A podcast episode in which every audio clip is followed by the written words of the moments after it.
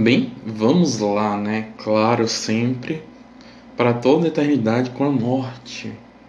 O medo mais sombrio nosso é esse do WhatsApp. Essa mensagem que acabou de chegar num momento inapropriado. Bem, aqui é o a primeira temporada, o primeiro episódio dessa vez o episódio que eu queria realmente montar, com uma estrutura mais legalzinha e com uma explicação um pouco mais social. Quem quiser ler, é, tá em, em texto, no Medium, que eu posso passar para quem quiser, caso me peça, porque eu não sei como colocar em nenhum lugar fora as duas redes sociais que são compartilhadas, no caso o Spotify não tenho a mínima ideia, mas para os meus amigos que me acompanham pelo Instagram, deixo lá, caso queiram a leitura com muito agrado. Então vamos lá. O texto, para situar as pessoas, é para fazer uma reflexão com a morte. Apesar dela ser uma coisa muito, como podemos dizer, precária, ou incerta muitas vezes.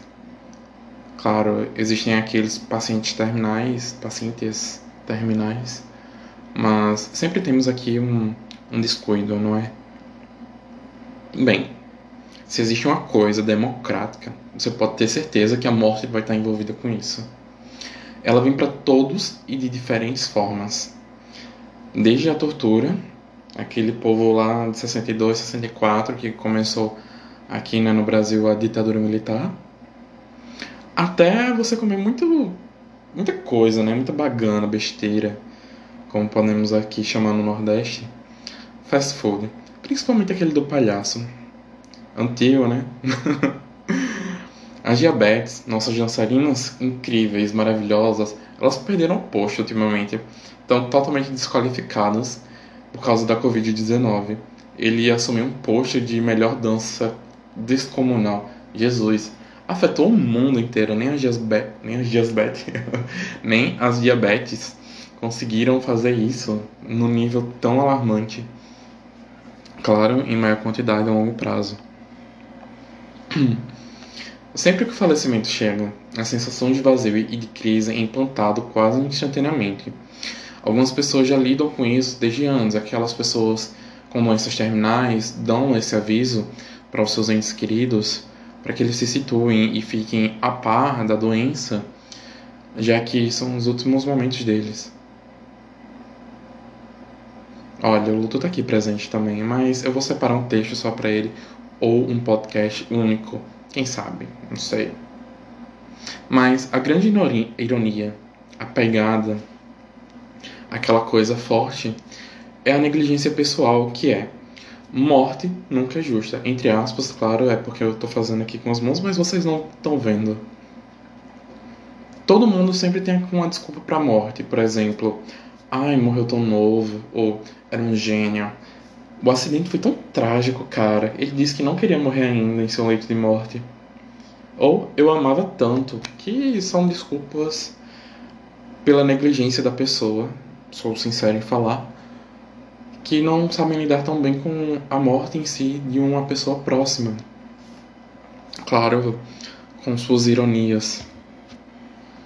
E assim, seguem incontáveis lamentações de pessoas que não conseguem, em vida, sustentar a possível perda. Ninguém foi criado para perder alguém. Apenas viva da melhor forma possível.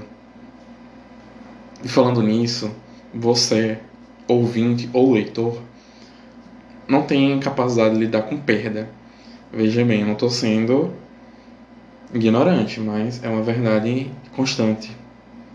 Não lidamos muito bem com perdas ou perder alguma coisa. Acabamos meio que mal, tristes, indiscutíveis ou até mesmo negligentes. Independente da perda que eu fale, ninguém sabe lidar muito bem com perda. Mas vamos lá. Parece que eu estou sendo grosso, né? E é uma verdade. Mas você sabe que a morte vem e você já muito provavelmente foi avisado desde sua infância que ela existe. desde jogos, ultimamente as, os garotos do novo século XXI, né? A geração milenal. E nossa geração anterior, a minha geração, a geração Z, no caso, eu acho que é milenal, mas espero não ter confundido. Ele, a nossa geração, por exemplo, até 2000, os anos 2000, não, não sabia muito bem como, o que era, como falar tão bem com a morte ou como dialogar sem você assemelhar, por exemplo, com um fato real.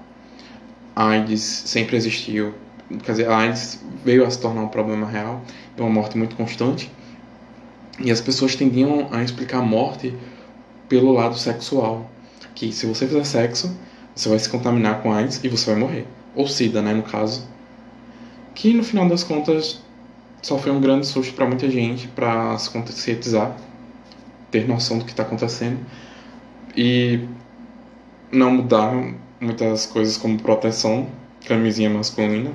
As pessoas parecem, os homens no caso, têm medo de usar camisinha, que é um medo um tanto irreal. Vou brochar.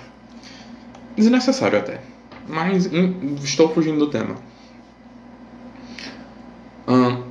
Um primeiro contato, normalmente, na, da geração Z com a morte era com a morte de animais domésticos. Cachorrinhos, tartarugas, peixinhos, gatos, enfim, incontáveis animais que poderiam ser levados para suas casas, inclusive silvestres, não é? Muitos, muitos pais eles tentavam falar coisas do tipo: Ah, teu cachorro fugiu, ou ele foi para um lugar melhor. É uma piada, incontável piada, e incontáveis vezes dita muito alarmante e muito perigoso esse tipo de piada, porque você não faz a criança lidar melhor com a morte, apenas você está maquiando ela e criando uma criança, um castelo de cartas, se assim posso dizer, elaborado, que não, não vai aceitar a morte com tanta facilidade, não vai ver uma morte com bons olhos, até porque nunca foi vista, mas pelo menos amenizar, e negar ela o fato que a morte vai se tornar uma coisa inexistente para aquela criança. O cachorrinho perdido, o cachorrinho que está em algum canto, pronto, eu posso ir visitar ele, né, caso ele esteja num lugar melhor. Por que não? E a morte em si é muito delicada aqui no Brasil. À primeira vista, se você for tentar conversar com alguém, vai ver que o brasileiro detesta ou não lida nada bem com a morte. Aí muita gente mesmo me fala: e quem lida com a morte, cara? Isso é tão repetitivo que eu já disse: cara, eu lido bem com a morte, pelo menos eu tento. Mas eu posso dizer que países como México, Japão, Indonésia, esses que eu vou citar posteriormente em outros podcasts, lidam relativamente bem com a morte. Não posso afirmar com certeza, tipo, lidar da melhor forma possível. Uh, festa, farra. Não, não é bem assim. Já que morrer é trágico e é uma coisa inegável para a pessoa que vai sofrer de alguma forma com aquilo. Apesar de que existe uma boa maneira de ver aquilo e tentar seguir em frente. Coisa que no México, principalmente, as pessoas lidam melhor com isso nos festivais do Dia de los Muertos. Mas ainda assim eles sofrem muito com a perda do ente querido e coisas do tipo. Não é uma coisa tão tranquila, muitas vezes, apesar de ser bem vista com olhos posteriores. E vamos lá, o brasileiro, 88% dos brasileiros, não, vamos dizer assim, 88% dos entrevistados no mundo, que foi uma pesquisa mundial, só que eu não lembro de onde eu achei essa pesquisa, nem onde eu só lembro dos dados, é que eles preferem morrer com paz de espírito no fim da vida. Tipo, opa, tô bem com todo mundo, não deixei nenhum adento, não fiz nada que pudesse prejudicar alguém e fui uma boa pessoa. Pelo menos espera-se que tenha sido, né? Não é todo mundo que lida com isso de forma tão passivo-agressivo. Mas vamos lá. Dentre todas as nações dessa pesquisa, os brasileiros eles priorizam viver, alongar sua vida, do que encurtar o sofrimento. Oi, eutanásia, estamos aqui para sempre. Ou seja, brasileiros provavelmente são um dos mais assustados com a ideia de morrer. É inegável a quantidade de brasileiros que temem a morte. Talvez isso também se deva ao fato, curioso fato, né, inegável, que o Brasil foi o país mais católico da pesquisa. E de acordo com as entrevistas feitas, existem mais católicos aqui no Brasil do que em qualquer outro país do mundo. Mais ou menos 83% dos entrevistados, entrevistados responderam que a religião tem um papel fundamental nas suas vidas. Tipo, é, é a base de tudo. Deus, o centro do universo. A teologia, né? É, eu acho que é a teologia. Vamos lá, espero estar certo. E a reflexão. Se a religião foi declarada importante pela maioria dos brasileiros, por que os mesmos, aqueles que têm tanto medo de alcançar uma efetividade espiritual? A pessoa tem medo de morrer, mas só sabe falar nisso. Né? Incrível. Eu vou ser uma pessoa, vou ser um espírito iluminado, uma pessoa altamente requisitada nos braços de Deus. Ele vai ter um propósito para mim em vida. E sempre, né? Aparentemente essa pessoa nunca vai ficar parada. Sempre vai ter um pontinho aqui, outro ali para resolver, um lanche, uma, um papinho assim rápido com Deus. Oi Deus, tudo bem? Boa tarde. O fato mais engraçado de tudo isso, fora a declaração incessante da religião, é sua falta de prática. Vamos aos exemplos.